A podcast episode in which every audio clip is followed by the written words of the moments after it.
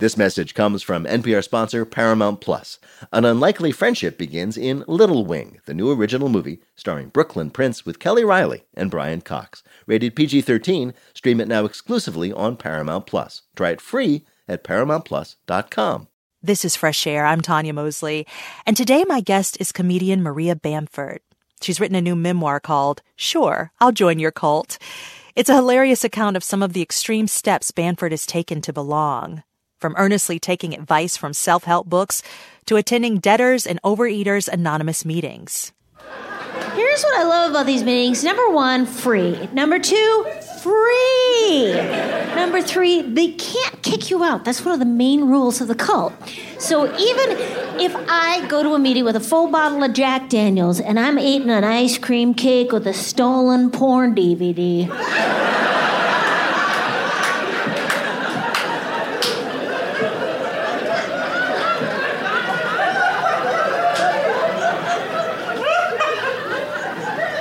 All anybody will ever say to me is, keep coming back.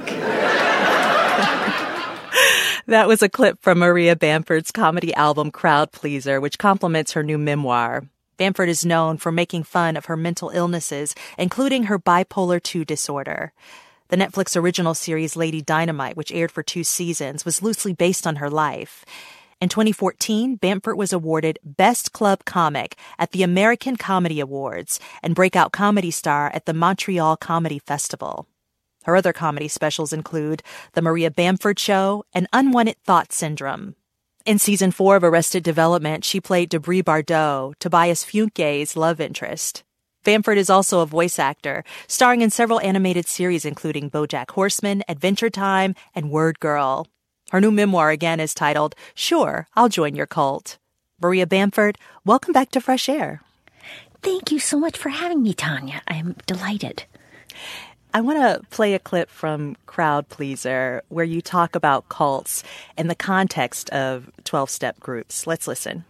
They're very weird. Uh, they're very weird, pseudo spiritual, uh, paternalistic, Judeo Christian language, uh, thee, thou, he, him, etc. Peer counseling oh, was a terrible idea. Uh, my husband went, he, I brought my husband one of the meetings and he said, These people need professional help. yes! Yes, they do. And yet none is forthcoming. And so here we are in this Zoom breakout room. That's Maria Bamford from her new comedy album, Crowd Pleaser. And Maria, you're using this term cult loosely. I guess really there is a fine line between self help and joining a cult. Yeah, well, I mean, I think every, I- mean, with the, uh, I think I put a, the definition at the beginning of the book of that it's just a, a group of people with a, unique set of beliefs. So I think sometimes I don't always realize when I'm adhering to a set of uh, beliefs that are odd, you know, that not everybody is. Uh, you know, I think uh, show business is definitely sort of a, a cult uh, thing. We, uh, I live in Los Angeles, and and you know, it's not questioned of like if, if show business calls, you do you do whatever they say, you Whatever know? it takes, right? Yeah, yeah, as if it's a minor god, and uh, uh, yeah. So, but everyone's on strike, so I guess there is no god. Well, how many 12 step programs have you been a part of? And, and what do you like most about them? I've been to, uh, I think around five. Um, and I just want to say that is one of the main cult rules. You're not supposed to say publicly which groups you attend, uh, which my joke is that's impossible for me. I tell everybody everything, which is preventative honesty. Uh, if I tell you every single thing about myself, you can't at a later date say, but oh, I believe I was very clear on my second album, third track. But uh, yeah, I've been uh, in. Uh, have attended uh, uh, Sex and Love Addicts Anonymous, uh, Overeaters Anonymous, Al Anon, which is for friends and family of alcoholics. I've been to Alcoholics Anonymous, mostly just to their uh, meetings, just when I'm out of town, just as a place to to to go and um, see some, have some face to face, F to F. Uh, it, because I do believe, for me, anyways, is this is how I use these groups. Is it's cognitive behavioral therapy or just the the healing eye contact of other individuals. Uh, talking in a place that's authentic and trying to do something more positive with their lives, and it's also harm reduction. If I'm in uh, in my in a church basement for 90 minutes. Uh, that's 90 minutes I won't be alone in a hotel room uh, mm-hmm. compulsively ordering nitro cold brew. Oh my God. I think I've heard, like, I've heard, um, I think it was Mike Tyson who said he goes to every city he goes to, the first thing he does is find a 12 step. And it doesn't even matter what kind of group it is, he will go and sit in it. Yeah. That's that same yeah. thing. Yeah. yeah, it's it's really comforting, and there is one of the things they always say in these groups is take what you want, leave the rest. Um, there's no requ- uh, the only requirement uh, for membership is a desire to stop doing whatever the nonsense the group is about. Um, so it's all about just a desire. You don't even have to stop doing the thing, which I love. And uh, yeah, it's it's a very uh, welcoming space. It reminds me a lot of open mics, comedy open mics. Mm. Um, if you've ever been to a comedy open mic, there's mm-hmm. a bucket, and you put your name in the bucket, and then um, you get to go up and talk about whatever you want uh, for usually it's three to five minutes if you're in a major city. Uh, but I, I really like that democratic process where uh, no one's in charge and uh, even if you're saying something awful, you know, like people are going to go, all right. It is pretty hilarious how you describe the differences in the people who are part of these 12 step groups. So, for instance, you're part of Overeaters Anonymous. Of course, they're different than those who are part of Sex and Love Addicts Anonymous. Yes. Yeah. So there's all, well, there's a vibe to every single group that you go to. So there's you know, always just different personalities. Um, I would say in the South, sometimes there's more of a Christian element. People will mention uh, Christian uh, things more often, uh, but yeah, Overeaters Anonymous is is more often women, though uh, not always. Uh, you know, definitely there's men who suffer from eating disorders. But it's it's more of a quiet vibe. Also, I want to say more sorrowful, you know, because there's this loss and there aren't any mm-hmm. snacks too at the meeting, right, which is something that there was always snacks at NA and AA.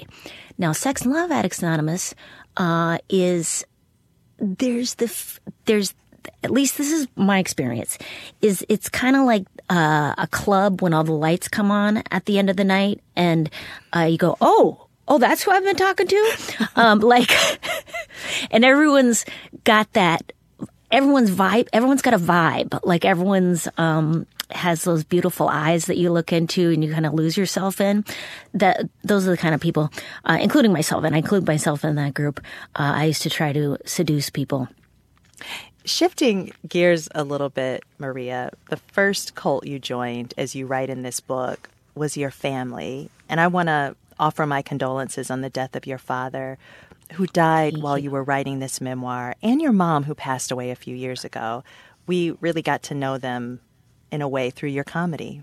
Yes, they. I I miss them every single day, and um, I I think I didn't realize like how uh, especially until they died, and I'm sure this happens to many people, like how much I really f- followed their um, their philosophies. Um, my mom, I, my mom used to always. I always felt like she always got the perfect thing, like she knew what was perfect, and she got got the perfect, you know, knew knew the right thing for everything.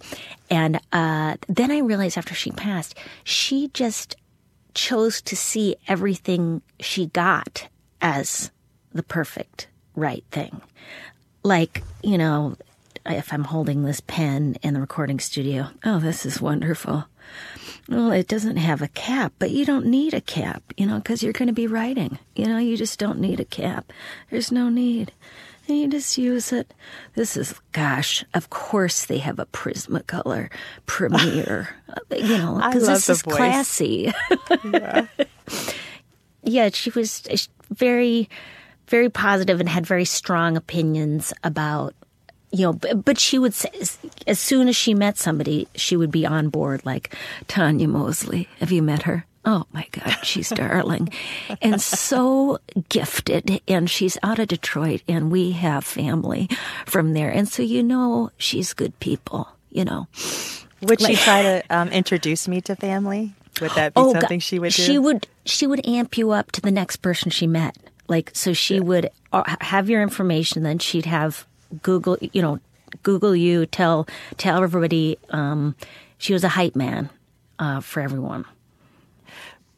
The number one thing that every cult has is a masterful leader.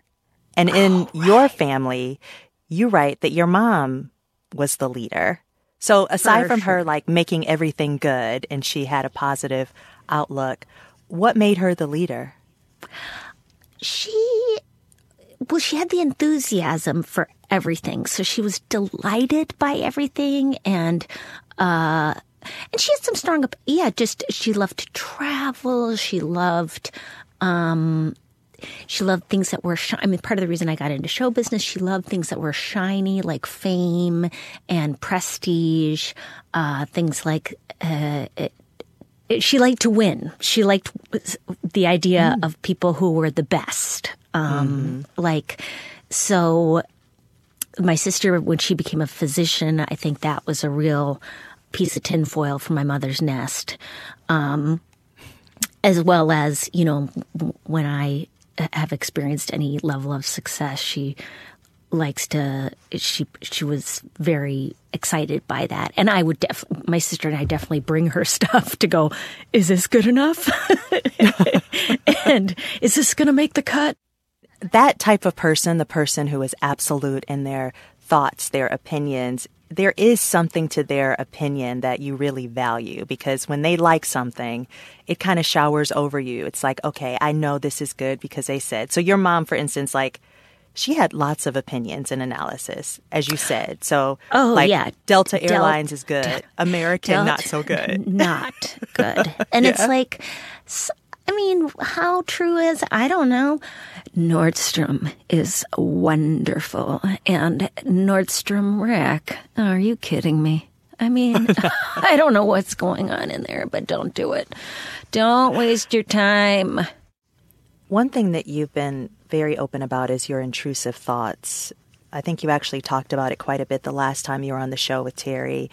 And basically, it's a form of OCD where these thoughts come into your head and then they can be overwhelming because you ruminate on them, especially when you were y- younger and you were a child. You didn't have coping mechanisms. Um, can you describe it, that loop? Sure. Um, so it's like everybody has these thoughts that kind of pass through your head. Like, um, I know Jake Johannsen is a comedian who had, had this joke like, "Do you ever look at your dog's butt and go?" That's kind of sexy, like, like, eh, which he gets. It was something. I'm not sure. I'm probably misquoting that, but it was Something like that, these yeah. weird thoughts that just come into your head where you're like, oh, oh, whoa, well, that was weird. Now, somebody who is anxious, who is prone to OCD, might say, I just had the most monstrous thought that my dog's butt looks sexy. That means something about me. I've hmm. got to get, I got to make sure I never have that thought again.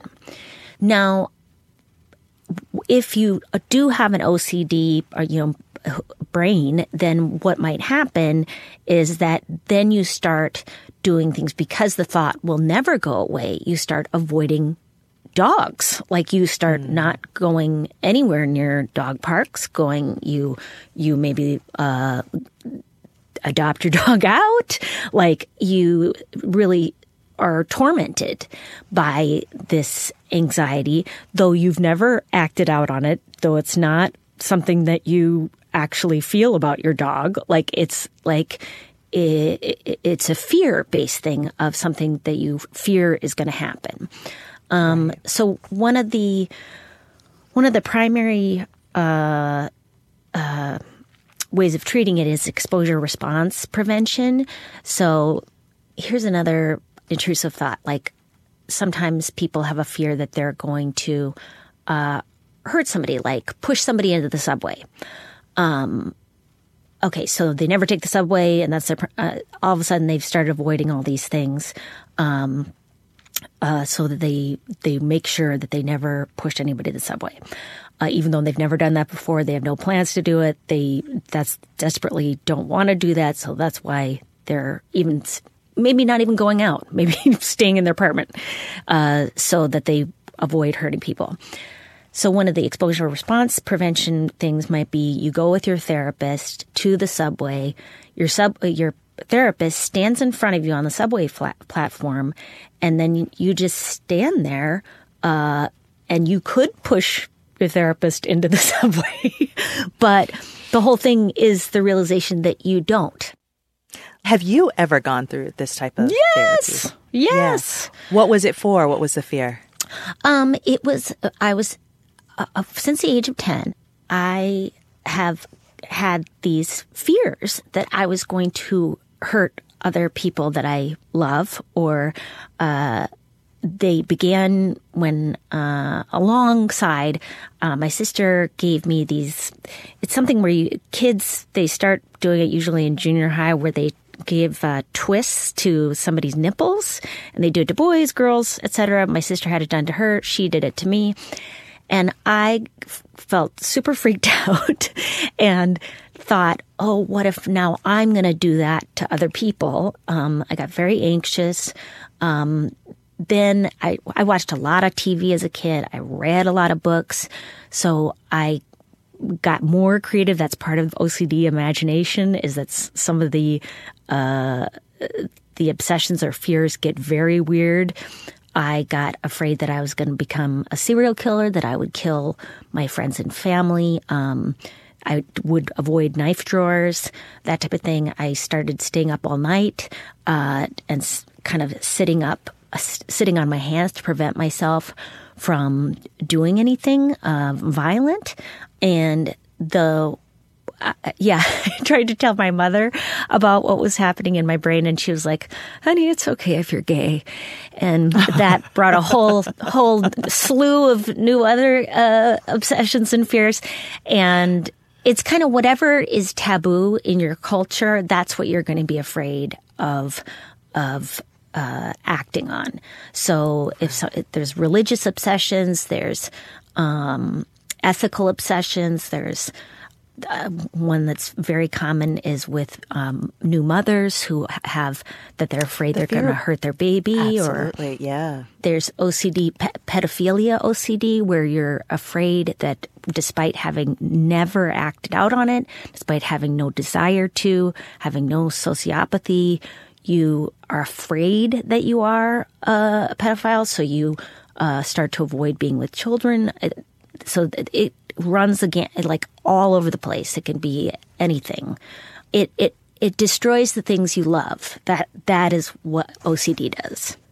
That's powerful that it destroys the things you love and your mind can't turn this off. So you have to find coping mechanisms. Because I think to a certain extent, like we've always heard that every thought we have is okay. Even the craziest, most insane thoughts are okay, as long as you don't act on every thought. But if there's an intense fear that you're going to act on it, then it, it takes away your joy people can talk to you about that because you've opened the door with your intrusive thoughts. But right, these are not these are not thoughts that we can just share with everyday people. Like you have well, this lens no. into people's minds, you know? No, be, uh, and you can get um, uh, yeah. Be careful who you share uh, intrusive thoughts with if they have any they need to have some ocd background um, therapy. I once was kept in the psych ward for 10 extra days uh, because i tried to explain to the psychiatrist. He the weekend psychiatrist had asked me was like oh what's your history? And so i explained to him and i was hypomanic, so I was kind of excited to explain to him what uh, intrusive thoughts OCD was, and he was like, "Hmm, nope, you're you're a danger to uh, others. And so he locked me down for 10 days. Also, um, I went to a therapist who did not have any experience with OCD and uh, I basically pay, paid her 75 bucks to call the police. Uh, she, she cashed that check. Uh, and the cops didn't come because we're in Los Angeles and, uh, they're too busy. Uh, but, uh, yeah, so it's, it's not always, uh, it, it, people can be very frightened or disturbed by you sharing Sure. uh, something something that they don't understand. Our guest today is comedian Maria Bamford talking about her memoir, Sure, I'll Join Your Cult. We'll be right back. I'm Tanya Mosley, and this is Fresh Air. This message is brought to you by Apple Pay. Fussing with plastic cards should be a thing of the past. Instead, pay the Apple way. Apple Pay is easy, secure, and built into iPhone. All you have to do is set it up. Just add a card in the Wallet app and you're good to go. This message comes from NPR sponsor Noom. Noom understands that not everyone is starting from the same place and takes that into account. With their first ever cookbook, The Noom Kitchen, you can find a hundred healthy and delicious recipes to promote better living. Available to buy now wherever books are sold. The past is shrouded in mystery. To understand it, you have to get up close. Something happened to our collective psyche after the atom bomb. On NPR's Throughline, we reopen stories from the past to find clues to the present. Find Throughline wherever you get your podcasts.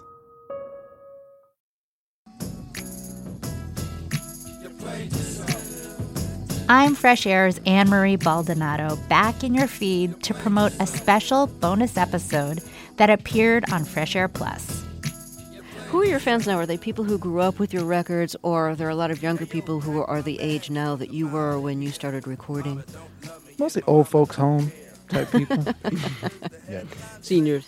Cleanup Oh. Ah. crews. As we wrap up our week of rebroadcasts, celebrating the 50th anniversary of hip hop, we included some outtakes left out of our show featuring interviews with De La Soul and the Beastie Boys. Didn't catch this episode? There's still time. Join Fresh Air Plus at plus.npr.org and go behind the scenes every week.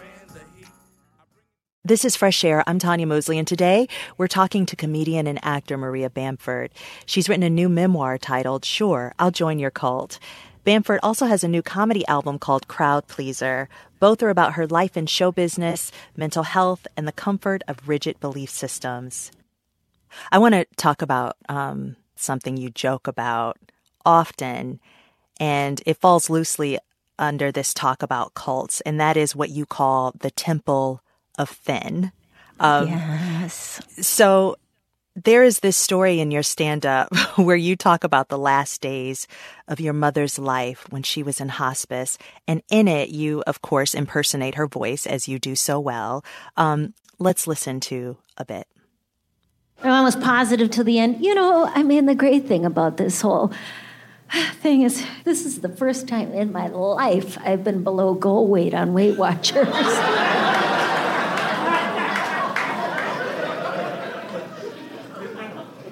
Mom, you do know that even if a coffin is tighter on the hips, eventually it fits. Honey, do not do that one. That is not a good one.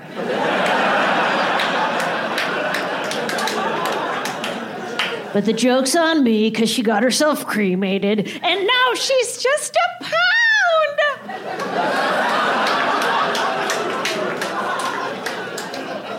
she can wear anything. That was Maria Bamford from her comedy album Crowd Pleaser. Okay, so I mean, listening to that joke, all I could think was, I hope to God that I am not still worrying about my weight when I am on my deathbed. Right. And yet, and yet, I see the satisfaction of finally getting to your goal weight. Is that horrible to say? no, it is bizarre, and I think that is sort of like the.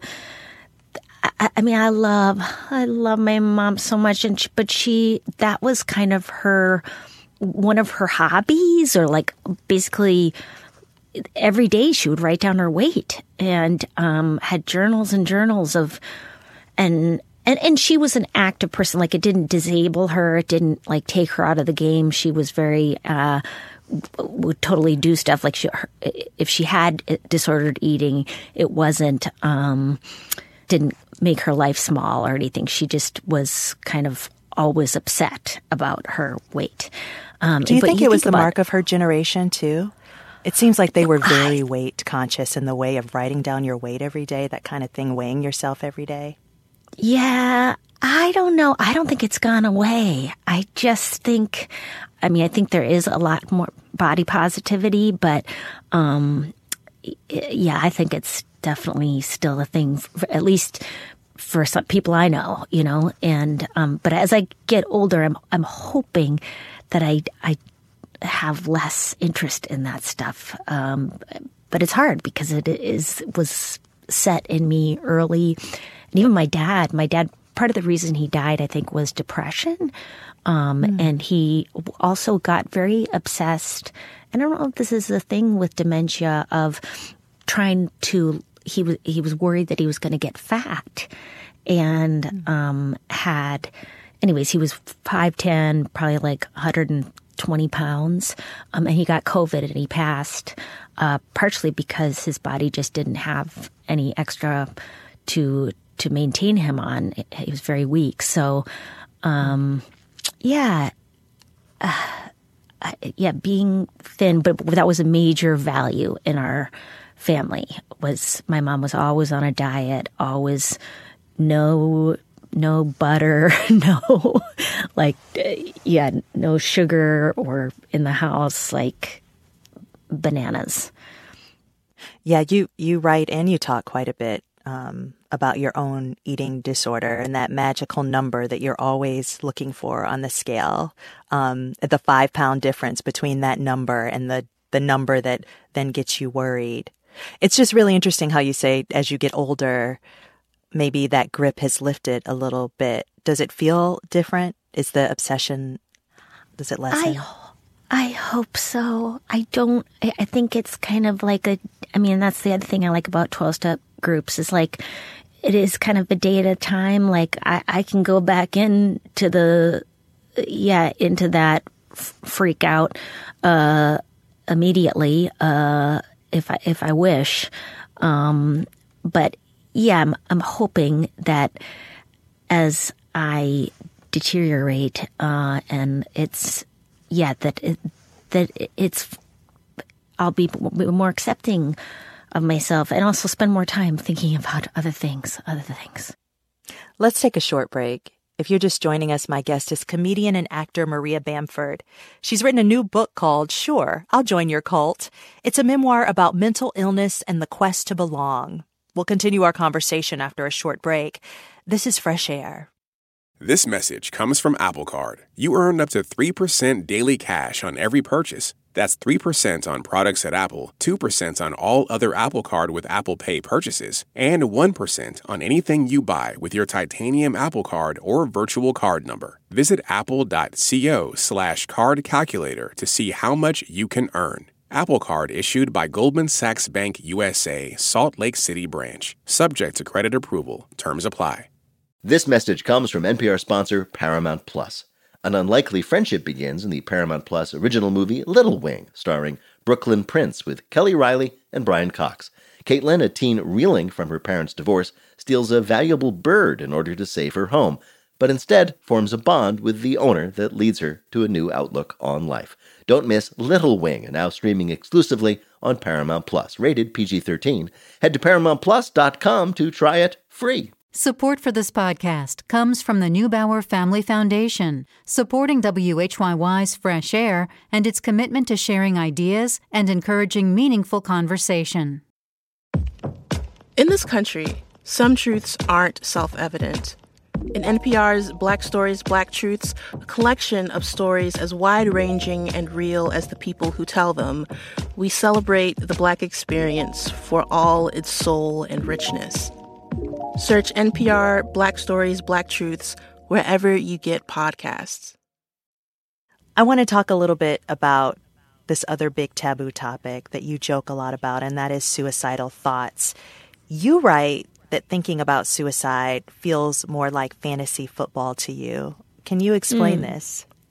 Yeah, I think it was always a comfort to me. And I think to many people, like, it's just sort of a passing thought of there's only been one time in my life, and that was about 10 years ago, what the TV show was based on, where I really, I felt I had lost myself and was just, uh, really wanted to die. I mean, really, um, every moment was, uh, untenable, unbearable.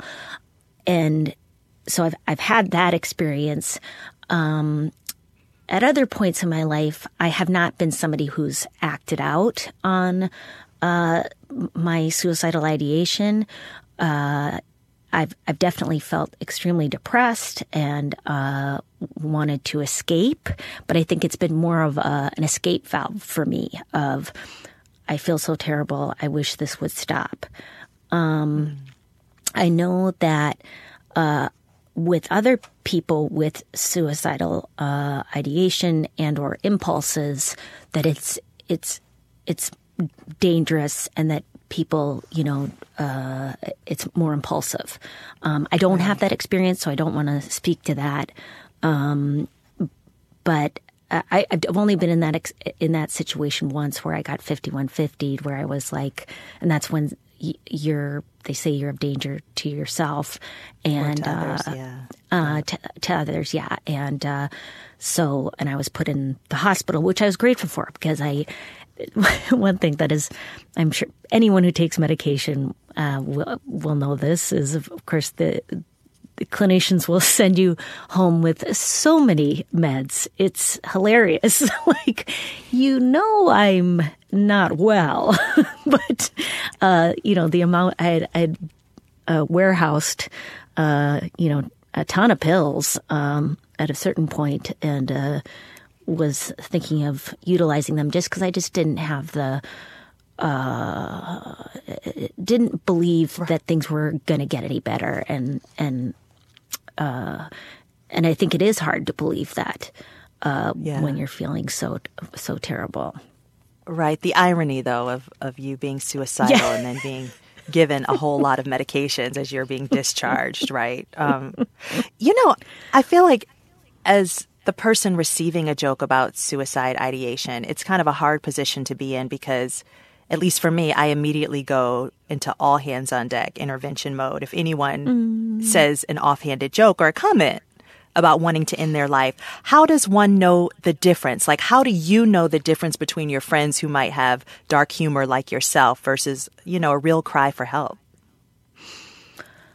Um, yeah, I think it's about actually asking you know like i mean if if you really genuinely are concerned about somebody you can say i mean i know i i get comments on youtube oh, this is a cry for help you know and uh fair enough uh i'm glad that they care like mm. uh but i i think yeah it, it it's about uh asking because i I definitely, I just took a, a peer specialist training uh, uh, class through the Painted Brain here in Los Angeles, and you can train to be a peer specialist. It's usually 80 to 90 hours of training. Uh, all you need to have is lived experience with mental health or uh, drug or alcohol addiction. And there's many uh, jobs that are available uh, nationwide in these positions uh, to help um, it, it's a different uh, experience from when they just call the cops. Now they call these psychiatric emergency teams, and hmm. so a peer specialist will off, often go with them, or often uh, answering suicide hotlines, etc. Um, but that's something you can train to do, and the and it's uh, a fairly good wage. So I like to tell people about that. Um, I just got was this always something you wanted to do, or what made you decide to be certified? Um, well, I yeah, I, I well, I'd like to be more useful. Like I'd like to be because sometimes people come to comedy clubs, and that's where you can access somebody to tell tell that you're not doing well. You know mm. about it's easier to come to a show than it is to get in to be seen by anybody. Um, you know, I I I get it. Uh, so. Uh, but I'm also thinking about your audience probably gravitates to you because they know, you know, this is a space where these topics are talked about in a way that is open. It allows them space. So you are interacting with people who might be dealing with real challenges. Yeah, and which I'm pumped for. You know, I am. I love. Uh, yes, please, please come to the show by yourself. I will sign your pill bottle. I will. I'm often assign. I'm an assignment from a therapist sometimes, but oh, but from the peer specialist thing, th- one of their philosophies is as peers is that it's it's um, centered on what the person wants. Like, so even if someone is suicidal, it's like really listening to what they need instead of like going into this panicked, well, we've got to get all hands on deck. And it's like, are you even listening to the person? You know, like, and what they, what's going on for them? What could they possibly need in this moment instead of this, uh, uh, y- yes, call 911. You know, that, that can be helpful, though sometimes from, I've had many friends who have said, uh, was not helpful and in fact can get you killed, uh, depending on what, what, what neighbor you live in, what color your skin is, you know, so it's not, or whatever your mental health, uh, diagnosis is. Sometimes people with certain behaviors, uh, it's, are, are, uh, it can be hurt or killed. Um, so, yeah, and that's why there is the just. I just want to step in to say that if anyone's struggling with thoughts of suicide, you can call. There's a specific number for suicide and crisis um, hotline. It's nine eight eight. So not nine one one. Nine eight eight is the number to call. Yeah, 988. And also to let people know that when you call 988 or text 988, you know, there is can be a wait time. It's also a human being on the phone. So, you know, if you don't like who you talk to, call again. Like there's that help is out there and it may not be perfect. Like, cause I think that sometimes, um, I, I think that can feel kind of hopeless. Like if you talk to somebody who doesn't understand what you're talking about or, but it's, it's just like any service, like hang up, call again. You hmm. know, if it's sometimes there's a 45 minute wait during peak surge hours for 988. Yeah. So just keep calling, you know, and I, I mean, I joke about this, but call anybody, and I'm swearing, but call anybody, call any local business, talk to somebody on the phone, say what you're doing. Like, do not limit yourself to these, because I think sometimes that, that makes me feel sad when it's sort of like everything's put off on these, like, well, take care of yourself, uh, call the suicide hotline, uh, you know, do it, you know, and it's like, yeah, it just it doesn't have to be uh, a professional. You said that you love to go where the love is, um, meaning you don't like to bomb either. There's a sense that, um, for me, I know when looking at your career trajectory, that you go where your audience is. So how how would you describe your core audience, the folks who know and love you and come to your shows?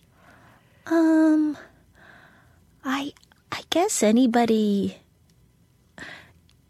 Yeah, usually people who are, uh, you know, don't like to drink too much because once you drink too much, then uh, it's I, I got too many words in there, and um, then I think kind of fellow, uh, you know, weirdos like in terms of creative people have dreams, um, dreamers, dreamers and uh, people with mental health ex- experiences or f- friends and family of. And I know that sometimes comedians come see me and go, huh. And then that, uh, yeah, I, I, I think it, I, I, that's my favorite. I do like performing for other comedians because that's Really? How come? Yeah. Um, just that. I mean, well, if I bomb, it's a it's that's so sad. I just bombed. I don't do benefits anymore uh, because what happens with a benefit, Tanya, is that uh, the person who hires you is a big fan. Uh, the person who's trying to raise money for schizophrenia research, huge fan, because he has schizophrenia. We see eye to eye, right on. The people he's trying to get money from are a bunch of winos in Napa Valley, California. So, who opens up? Uh, Yamaneika Saunders, who is a tremendous powerhouse. She destroys, kills. Then she brings me up. Uh, I do about 15 minutes. People begin clapping in a way that suggests that they either hope I'm done or think that I'm done. I have to explain to them, I got 15 more minutes I'm contracted to do. My apologies. I'm also disappointed. And then I bring up the last act, who is always the right act for every room, and that man is Mr. Howie Mandel.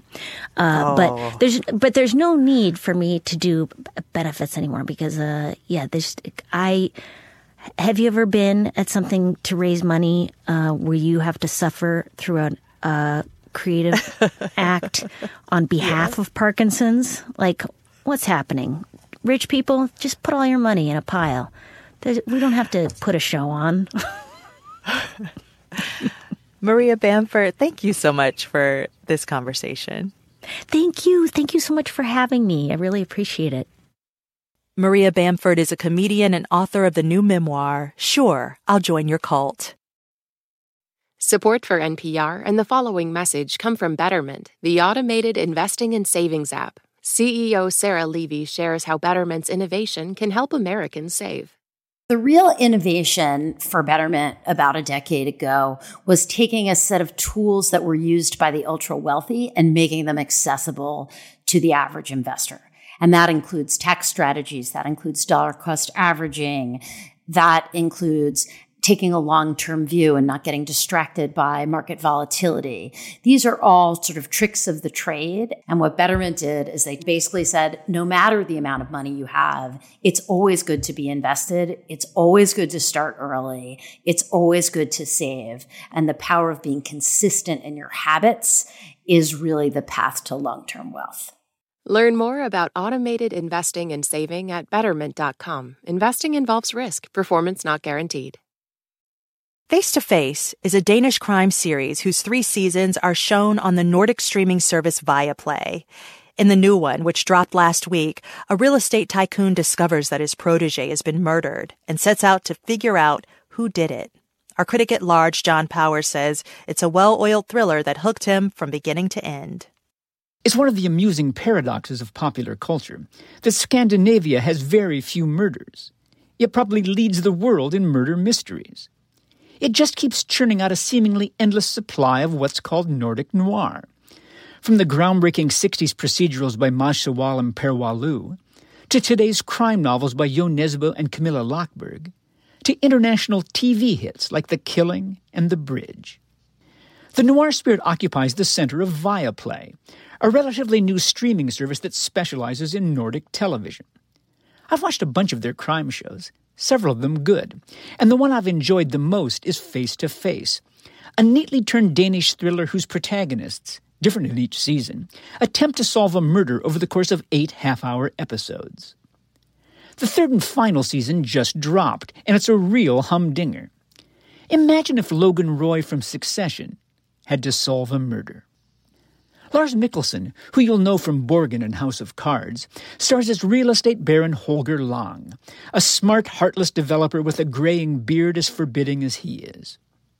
As the action begins, he gets sent footage of his young protege, Christina, being stabbed to death. Burning to figure out who did it, he rushes to his office and begins questioning his scruffy ne'er do well brother Marcus, a wounded soul played with great feeling by Pilou Asbæk from Game of Thrones and also Borgen. Could Marcus have set up Christina's murder? Things get really nasty, and Holger stalks out, following a lead he's gotten from Marcus. In each of the next seven episodes, Holger meets someone new his lawyer, his business rival, the chief of police, etc., and engages in long talks that feel more like inquisitions than conversations. As the twists multiply and the action builds to an ending that Ross MacDonald might have appreciated, Holger comes to realize that there are a great many things about his life and his relationships with other people about which he's been ruinously wrong. While the show's writer and director for Christoffer Boe conceived Face to Face before the pandemic, its conceit is perfect for a world in which one doesn't want a lot of people on set. With a couple of exceptions, each episode focuses on essentially two characters talking. We watch Holger circle around so many mistrusts, grilling them, pouncing on their lies, and in return having them fight back with stinging rejoinders and questions of their own. The show's format is not as austere as it may sound. The great Hong Kong director Wong Kar Wai once remarked that TV is dialogue. And he's right. Forget about flying dragons and those boring action scenes they used to pad out episodes of Jack Ryan and all those Marvel series. Even in big budget shows, people's favorite moments are nearly always the two handers, filled with talk that reveals character. Walter and Jesse arguing in Breaking Bad, Jamie and Brienne becoming unexpectedly close in Game of Thrones. Pastry whiz Marcus making a personal connection with Will Poulter's Copenhagen based chef in The Bear. The talk in season three of Face to Face sucks you right in, in no small part because every single performance is excellent. Starting with the portrayal of Holger, whose blend of acuity and blindness Mikkelsen reveals with seismographic precision. Angrily protecting his empire and his sense of himself, He's positively Sherlockian in his ability to take a seemingly random fact or statement and tease out its hidden meaning. Yet, even as Holger's brilliant, he's often stunned to realize that nobody is quite who he thought they were. Now, ever since Sophocles wrote Oedipus Rex, the best mystery stories have featured heroes who don't merely discover the truth about a murder, but the truth about themselves. And that's what happens in Face to Face, whose heroes go on a journey of self discovery. I'm not about to compare this series to Greek tragedy. Nobody will be watching Holger's story in 2,500 years. But it does remind us of an ancient truth. The biggest mystery of all is the self. John Powers reviewed the new season of Face to Face, now streaming on Viaplay. Tomorrow on Fresh Air, Grammy and Oscar award winning music producer, DJ, and multi instrumentalist Mark Ronson. His latest project is Barbie the Album, the soundtrack for the fantasy comedy film Barbie. I hope you can join us.